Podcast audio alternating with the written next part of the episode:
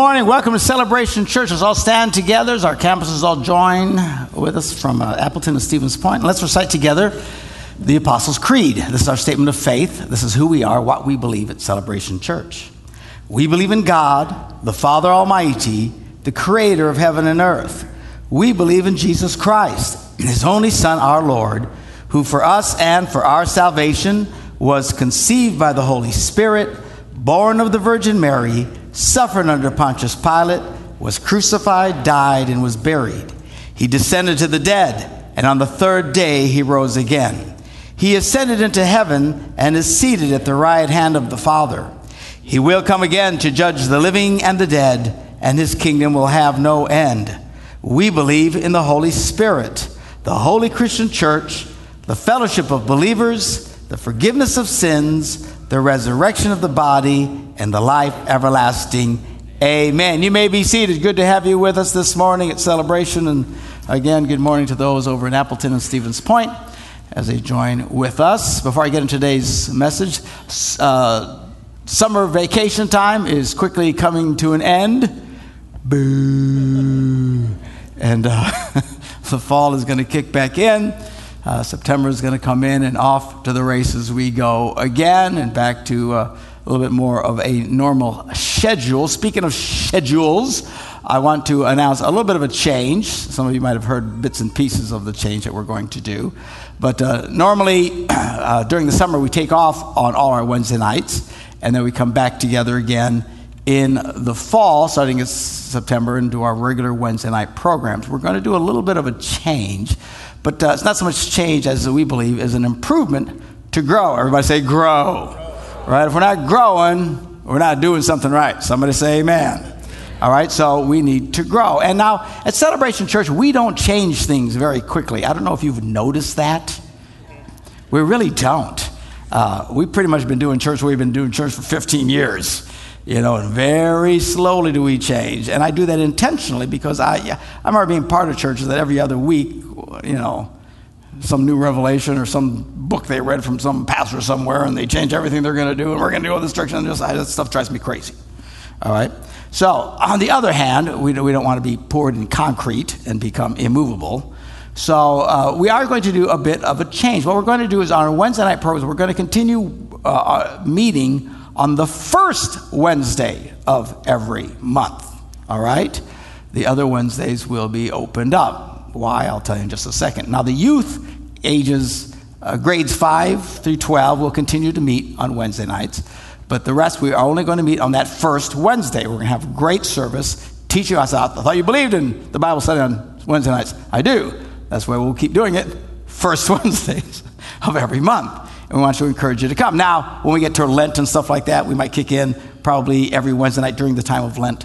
But generally speaking, we're going to this first Wednesday approach. So, why is that? Because we want to free up more of your time, because we want to encourage people to connect and get involved in or lead and get involved in small groups, small Bible studies and stuff in your homes or wherever you want to meet.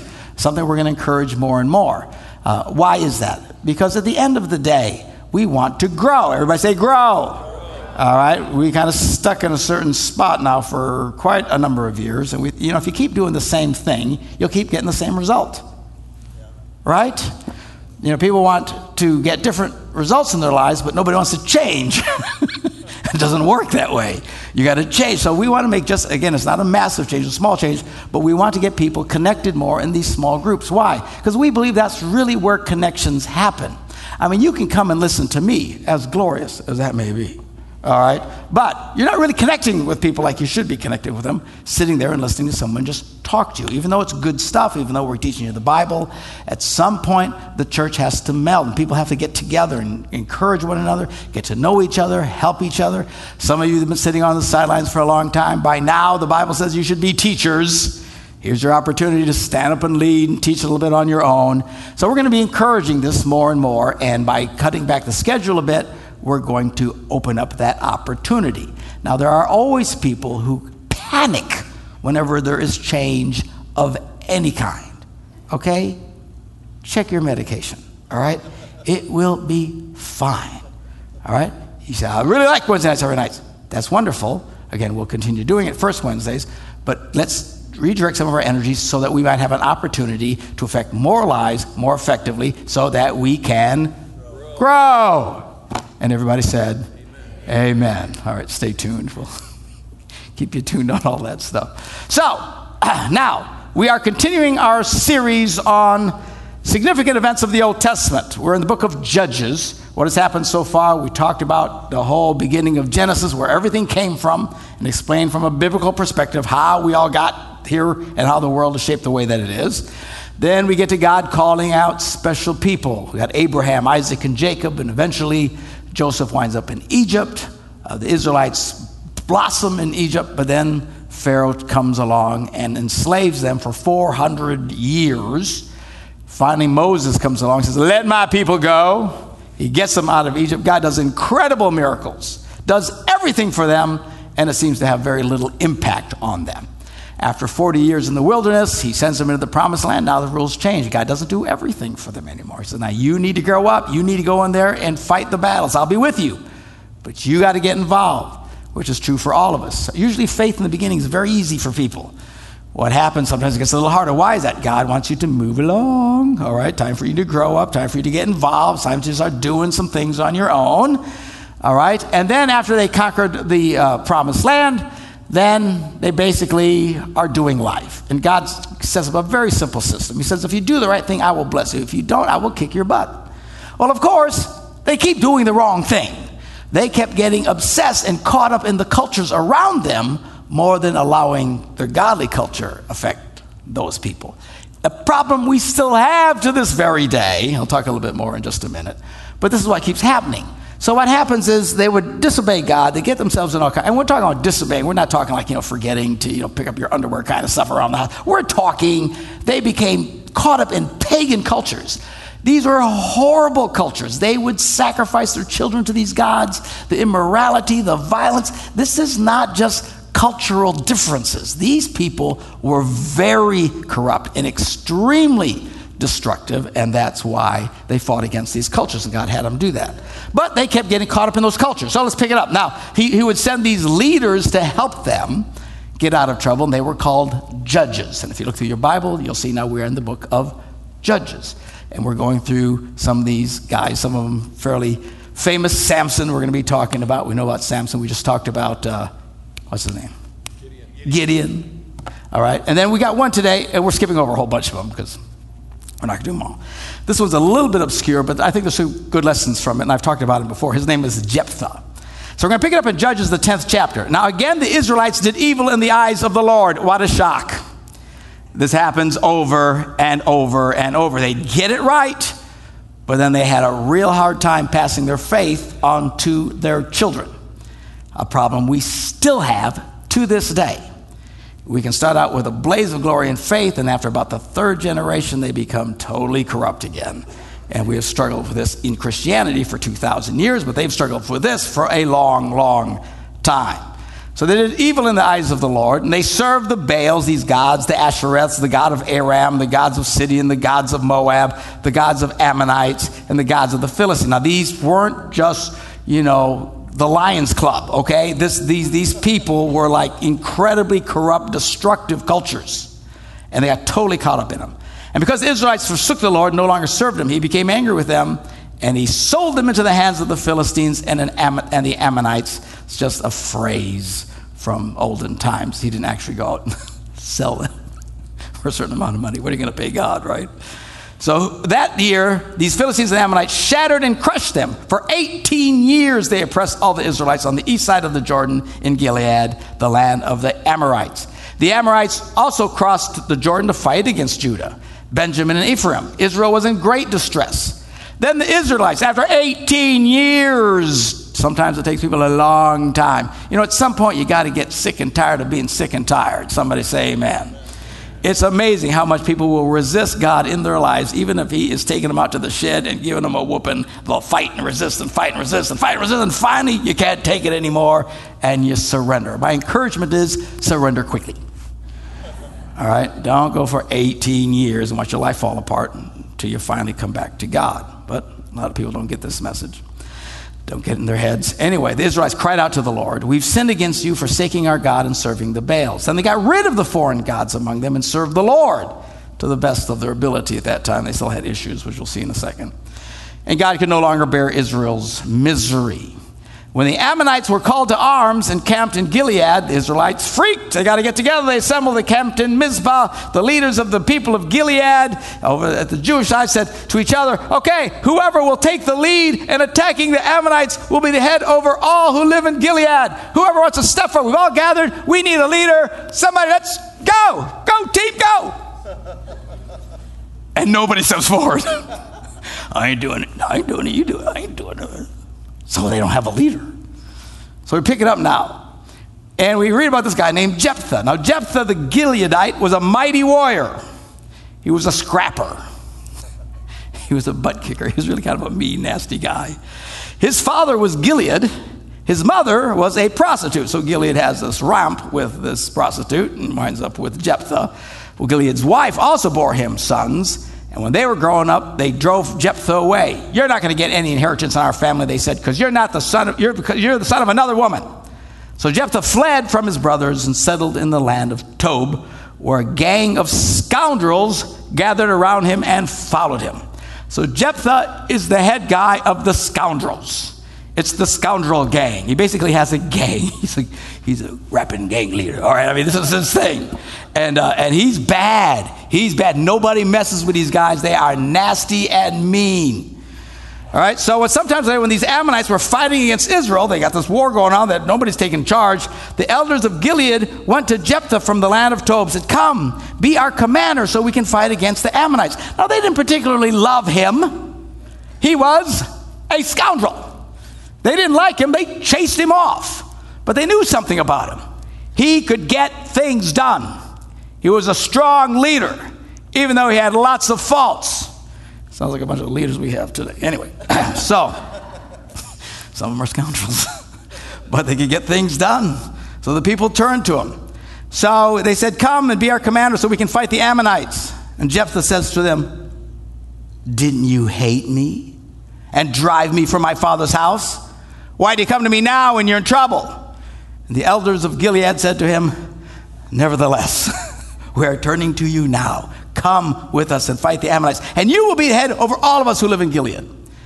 And Jephthah answered, Well, suppose you take me back to fight the Ammonites, and the Lord gives them to me. Will I really be in charge of everybody? And the elders of Gilead replied, The Lord is our witness. We will certainly do as you say. So Jephthah went with the elders of Gilead and the people made him head commander over them.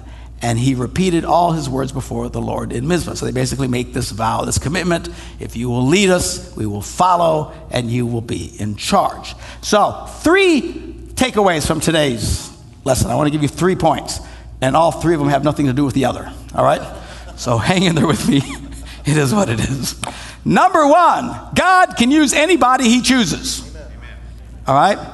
Now, sometimes we think, well, God can't use me because I've made so many mistakes. I came to faith too late in life. I have problems. I lost my job. I don't make much money. I got a divorce. You know, everything fell apart. Therefore, I am broken, no good. God can't do much with me. He tolerates me when I come to church, doesn't zap me with electricity, and that's they think is the win. No, no, no, no. God can use anybody who's willing to yield to Him. Isn't good news? Praise God. Good news to me. so, anyway, so this guy is a scoundrel, a rascal. Nobody likes him.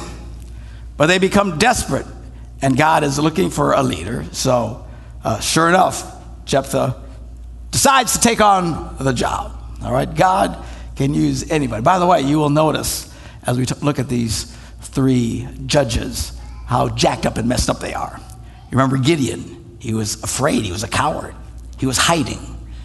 And an angel comes to him and says, You're a mighty warrior. He saw something in Gideon that Gideon couldn't see himself. We'll see the same thing with Samson. Samson was really jacked up. Wait to hear this story. I mean, he was a mess of astronomical proportions. All right? And yet God still used him. And then this guy, God used him as well. You talk about imperfect people. In fact, if you look really closely in the Bible, most of the people that God uses were, in fact, blatantly imperfect people. All of them. What about Moses? Moses was a murderer. Remember, he kills the Egyptian, buries him in the sand. Apparently, doesn't bury him too deep because the dogs come along, dig him up. So I don't know. Somebody finds him the next few days. He's got to run for his life. Ah! He winds up on the backside of the desert for 40 years hiding out because he's a murderer. But yet God uses him. I mean, on and on, these stories, they're quite fascinating. So here again is another imperfect man, and he comes to the lead and he says, Okay, I'll do it. I'll take the job. Well, the first thing Jephthah does is he tries diplomacy. Nobody really wants to go to war as much as people, yeah, just warmongers. Look, war is a horrible thing. The cost is enormous in blood and treasure. And Jephthah tries to reason with the Ammonites. He says, Look, I, I, haven't wronged you, but you're doing me wrong by waging war against me. You know, let's peace, man, peace. Let the Lord be judge, decide the dispute this day between the Israelites and the Ammonites. Let's, let's work it out. Let's work it out. But the king of Ammon paid no attention to the message Jephthah sent him. So off to war they go. Here comes the big conflict. And the Spirit of the Lord came upon Jephthah he crossed Gilead, Manasseh, passed through Mizpah and Gilead, uh, of Gilead, and from there advanced against the Ammonites. So here they are, God's with them, things are coming together. Here's this big conflict. They finally have a leader. The Spirit of the Lord comes on this leader, and this leader does an incredibly stupid, idiotic, and moronic thing. And we read it next. Jephthah made a vow to the Lord if you give the Ammonites into my hands, Whatever comes out of the door of my house to meet me when I return in triumph from the Ammonites will be the Lord's, and I will sacrifice it as a burnt offering. So, what he's saying to God as this is ready to go into battle Lord, help me win this battle, and I will toast the first thing that comes out of my house when I get home. Now, who do you think he's expecting to come out of his house when he gets home? The old lady, right? I mean, come on. So he's basically, Lord, let me win, and I'll toast the old lady when I get back. I'll get rid of the chick. You know, because a goat's not going to come out, right? Somebody's got to come out. Who lives in there? His wife lives in there. Well, so this is this vow he makes. Now, a lot of Bible scholars really struggle over this thing. Look, you have to understand. Number two, not everything you read in the Bible was God. The Bible is God inspired, but not every event was God. People did all kinds of incredibly stupid things in the name of God, but it wasn't God. God never told him to do this. God never responds to him. He just makes this vow. Why would he make such a vow? Because he was so affected by paganism. This is not a church going, Bible believing, Sunday school attending man. He's a scoundrel. Nobody likes him. They get rid of him. He winds up leading a gang going around and, you know, it wasn't like they, you know, had potlucks out there. They were going around harassing people, stealing stuff. And he was tough and he was nasty and mean. Everybody was afraid of him. They finally said, Would you lead us? Because you're the one who's got any guts. So he's ignorant. Ignorant. Ignorant. I G N E R T. Ignorant. That's not the word of the day, by the way. All right. So, he is affected by paganism. What were, what were these pagans doing? They would often sacrifice their children to these false gods and these idols. He just figures, well, this is what this, the Lord must want. I, will sacrifice, whatever.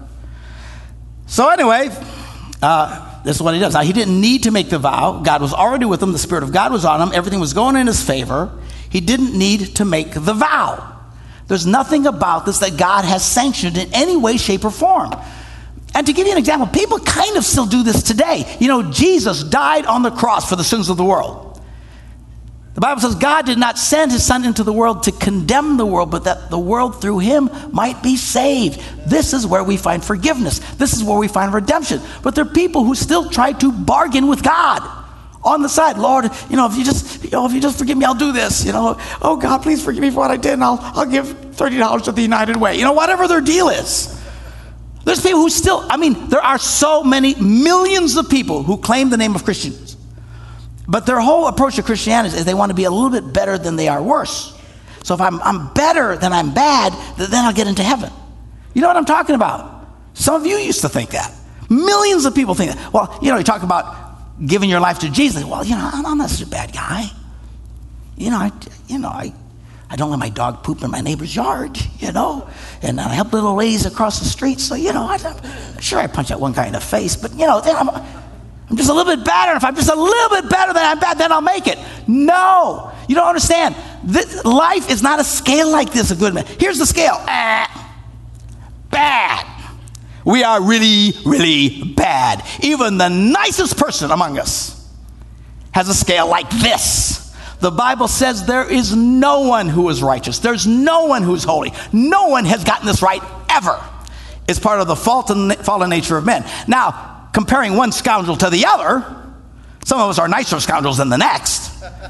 And some are horrible. You know, we read about these horrible people who do unbelievably tragic, ghastly things, and we think, at least I'm not that bad. I must be, I must be okay. No, we're all jacked up. Jesus comes.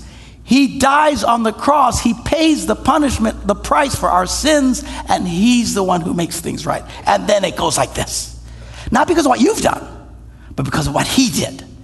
You see, there's, there's, there's no bargaining and stuff. There's, there'd be no reason to bargain, you know, with God when Christ has already paid the price. If you're trying to pay your own price so that you think God will like you more or get you into heaven, you don't get this. You've missed it. And this is Jephthah. He doesn't get it. He's already going to battle. God's with him, and he's like, I, I got a bargain. So he makes this bargain, which is just stupid and ignorant. So anyway, so when Jephthah returned to his home in Mizpah after he has this big battle, he wins, by the way. He totally wipes out this because he's he's a butt kicker. I mean, I hope the Bible has instant replay when we get to heaven, you know. I would love to see some of these things. You know, they just pass over. I'm like, how did you do that? You know, so something about him. He was he was sharp. He knew how to fight. He had the right tactics. It would probably make a great movie. So anyway, he sets up, and the Ammonites come in because they've been whooping these guys for almost 20 years, and now they run into this wall that Jephthah has up, and he wipes them all out, and uh, has a great victory. So now this horrible plague of the Ammonites torturing the Israelites is gone. He comes back, he's a hero. Now, when Jephthah returns to his home in Mizpah, who should come out to meet him but his daughter, dancing to the sound of the timbrels? Now, she was an only child. Except for her, he had neither son nor daughter. And when he saw, saw her, he tore his clothes. Again, very dramatic. They would always do this stuff tore his clothes. He cries. Oh no, my daughter, you have brought me down and I am devastated. I made a vow to the Lord that I cannot break. Now, it's an act of ignorance, pure, unadulterated ignorance. This is a, this is a portion, of scripture that oftentimes people will try and debate. Why would God have somebody? God had nothing to do with it. All they're doing is recording what this nimwit did. All right, so he sees his daughter. He thought, well, I can't break this vow and they come remember they have been so affected by this is not unusual practice and you can read all kinds of, of theologians that jump through back hoops and say well it wasn't really that that he, he didn't really sacrifice her it was this that and many of you have heard all these things i'm telling you he toasted the chick well, how do you know? Because that's what they did. Look, God warned them. In Leviticus, he says, Do not give any of your children to be sacrificed to Moloch, which was one of these pagan gods. For you must not profane the name of the Lord your, uh, name of your God, I am the Lord. But look what Ezekiel cries out. He says, For they committed adultery and blood is on their hands. They committed adultery with their idols. They even sacrificed their children, whom they bore to me as food for them. And the Bible lists this many, many, many, many times in the Old Testament. When the prophets would come and start crying against it, one of the crimes that they had against Israel. Again, it wasn't because they were not as devout as they should or they didn't go to church every day. They got caught up into paganism and the kind of paganism that most of us can't even begin to comprehend. People always say, why did God destroy these cultures? These were not good people. And I, I mean, that's an understatement. They were violent, disgusting. The practices they would do would make a normal person want to vomit. These were horrible pagan cultures, just not non Christian cultures. These were pagan, nasty cultures, caught in all kinds of ritualistic sufferings and tortures and sacrificing their own children to these gods, take their babies and cut them up. I mean, just, it was nuts. You hear about these things, you know, well, they take a virgin and sacrifice. That's what they did. They really did. It was very common. And not only did they do it, the Israelites did it. And God was appalled by their behavior, and the prophets would cry out against this stuff. So anyway, the guy comes, he says, Oh, I don't know what I'm going to do. I... And the girl says, Oh, Dad, You've given your word to the Lord. Do to me just as you promised. Why would she willingly accept this? This was so ingrained in their culture. This had happened many, many, many, many, many, many, many, many times. This is what they did. It was so ingrained in the culture. She's okay. I guess I'm, I'm the next one to go up. And she, she says, You know, just do me a promise. Now that the Lord has avenged your enemies, but, but grant me one request. Give me two months to roam the hills and weep with my friends because I will never marry. What? You're going to be fried, and her biggest concern is, I won't have a boyfriend. So, and, and listen, I, you girls are like, doo, doo, doo, when it comes to this stuff. I don't get it. I'll never get it. But how many girls I've talked to, you start talking about Jesus coming back in the end of the world, you know they say to me? Oh, I hope it doesn't happen yet. Why? Because I want to get married first. really? Right? They have this fantasy of this glorious day. I'll be looking so beautiful. i And so God, don't come back until this happens. then they get married and God, I can't stand this idiot. What was I thinking? But her reaction wasn't she's going to get toasted. She said, ah, I'm not going to get married now. And he said, okay, you can go. And he let her go for two months. And she and her friends went into the hills and wept because she would never marry. I would be weeping, he's to kill me. That would be my weeping. After two months, she returned to her father, and he did it to her as he vowed. And she was a virgin. That's what they did. This comes to the Israelite tradition that each year the young women of Israel go out for four days and commemorate the daughter of Jephthah the Gileadite. Now, many, many, many, if you were to study this on your own, you'll find many, because so many people assume that God had a hand in this. He didn't. So what they say is, no, what he sacrificed was she just didn't ever get to be married. She had to remain a virgin the rest of her life. That was the sacrifice. Horse manure, it was not the sacrifice. They did this stuff, and it was horrible and it was awful. And it's what brought the judgment of God down on them. All right, now, the next section. so, what happens is they go to war. Now, what they had done is they had called everybody together. Come on, let's go get these guys. Well, the, the Ephraimites um, were called, but they didn't go for whatever reason. But when they had this great victory, now they're ticked off that they didn't go. And they feel, you, you didn't ask me hard enough for something. So we read now the Ephraimites' forces were called out and they crossed over to Zaphon and they said to Jephthah, Why did you go fight the Ammonites without calling us to go with you? We're going to burn down your house over your head.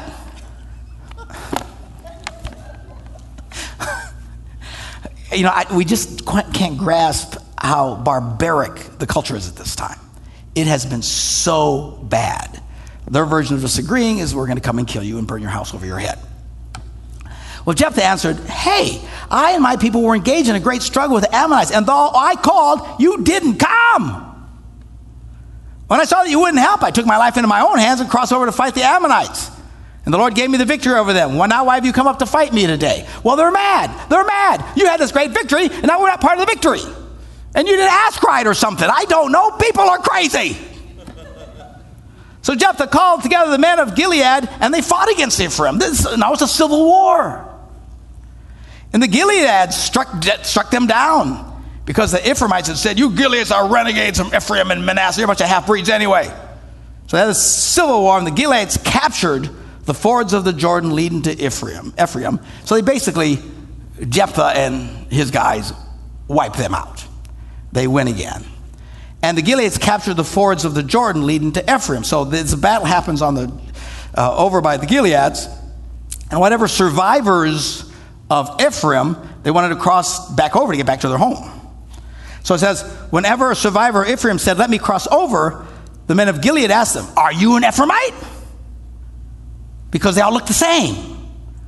They're the same people. He says, if he replied no, they all said, All right, well, then say Shibboleth. And if the guy said Sibboleth, because he could not pronounce the word correctly, they seized him and killed him in the fords of the Jordan. 42,000 Ephraimites were killed at that time. They couldn't say that. was part of their culture. It's kind of like in northern Wisconsin, up by the Yoopers. They can't say their THs. It's a ting. It's the one ting like the, the 30 point buck. Right? Did you see the 30 pointer? So every time he's someone who couldn't say the 30 point, 30 pointers, my dad had this problem.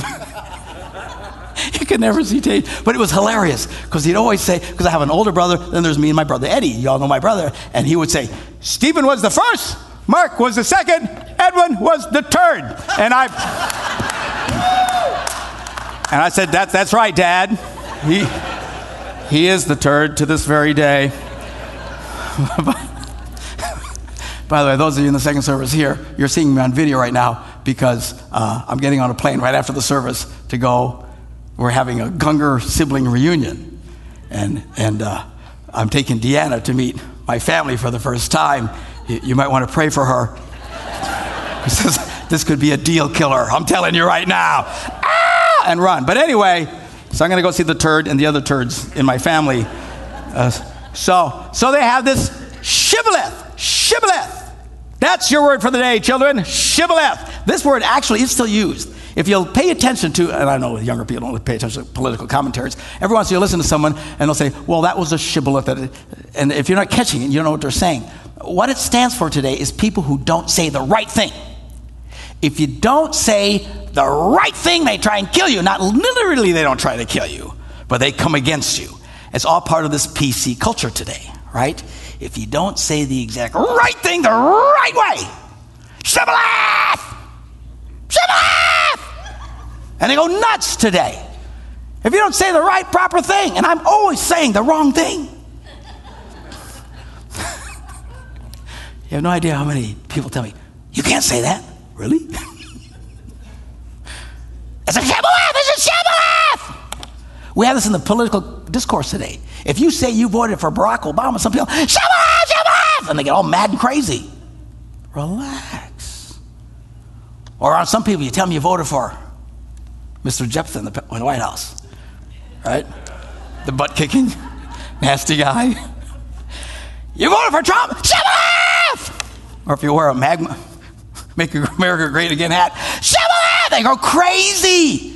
People have lost their minds in this country, going nuts, reacting to everything and everything ah, all over the place. Because one word, one word sends people off. They go crazy. Man, don't be getting all caught up in these shibboleths. Quit reacting to people. Quit having knee jerk reactions to people. Try and listen to them without having a reaction to whatever word that they say to you.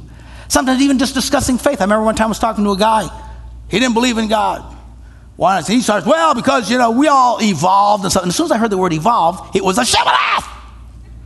And I wanted to attack him about evolution, but I thought, keep your mouth shut. It's like I heard the Lord say, shh. And I let the shibboleth go. And the guy kept talking and talking. And then when he just kept talking, finally he got to the point. The reason he had a hard time believing God, he couldn't believe that God could really love us. Oh, well, let me talk to you about that. You see. Let me talk about it. And see, I was able to speak into the guy's life about how God really does love us. But oftentimes we don't really hear people's hearts because we're too quick to respond to shibboleth! A phrase, a word, something that sets us off. The minute people say things, they judge you just like that. Don't do that. It's hard not to. It's really hard not to. We got to watch for that stuff. Don't have these knee jerk reactions of people. Try to listen to what people say and not get so caught up in all this political correctness and all this other crazy. You immediately judge. People will immediately love you or hate you based on one word or phrase that you say. That's crazy. All right? And certainly, we as people of faith, we all have our opinions. I get that. But we as people of faith should not be reacting to such things. We need to listen to people, hear people. Don't just overreact. They mention something that you know we might disagree with or whatever, and right away you go all nuts and crazy. Stop. Try and listen. Don't be caught up. That's part number three. Don't have knee jerk reactions to the shibboleths of our current day. All right, now, this morning we're here to celebrate, as I mentioned, the fact that Jesus died on the cross for us. I'm going to invite our ushers to come and get ready to serve communion at our campuses, as well as here uh, at Green Bay and uh, Appleton Stevens Point. They come forward, and the musicians can come. Everybody can get ready for uh, our time of communion. You know, you might be here today and you're thinking, you know, I've never really totally surrendered my life to Christ. You know, I've been one of these guys doing this thing. I've been, I've been trying to get, be a little bit better than I've been bad and stuff like that. And I've never really surrendered. If that's you today, let me encourage you. We're all going to pray a prayer together. In just a second, I'm going to have you all pray along with me over at Stevens Point, Appleton here. And if you're the kind of person who's never truly surrendered your heart to Christ, let me encourage you today, do that. And just the words themselves, they're not magic. I mean, you've got to really have a heart that really means it. And if you will surrender your life to Christ, you can get away from just trying to bargain out with God and just let God do the work in you. Let Him fig- figure this thing out for you. Let Him fix it because we can't fix it on our own. I want y'all to bow your heads with me as we pray this prayer together. And if you'll pray this prayer with a meaningful heart, you can take that first step of faith today and you can accept this wonderful forgiveness that we've been talking about. Let's pray together. Say, Dear Jesus, I believe you are the Son of God and that you love me so much, you went to the cross and you took my punishment. I ask you to come into my life and to forgive me of my sins. I now surrender myself to you. Amen. That's a very simple step of faith where you finally come and just surrender and say, you know, I can't do this. I can't figure it out. He's the one who can fight this battle for me and win it in my life. Hallelujah. It's a beautiful thing. We're going to go ahead and encourage the campus pastors to take over this time as we go into our time of communion.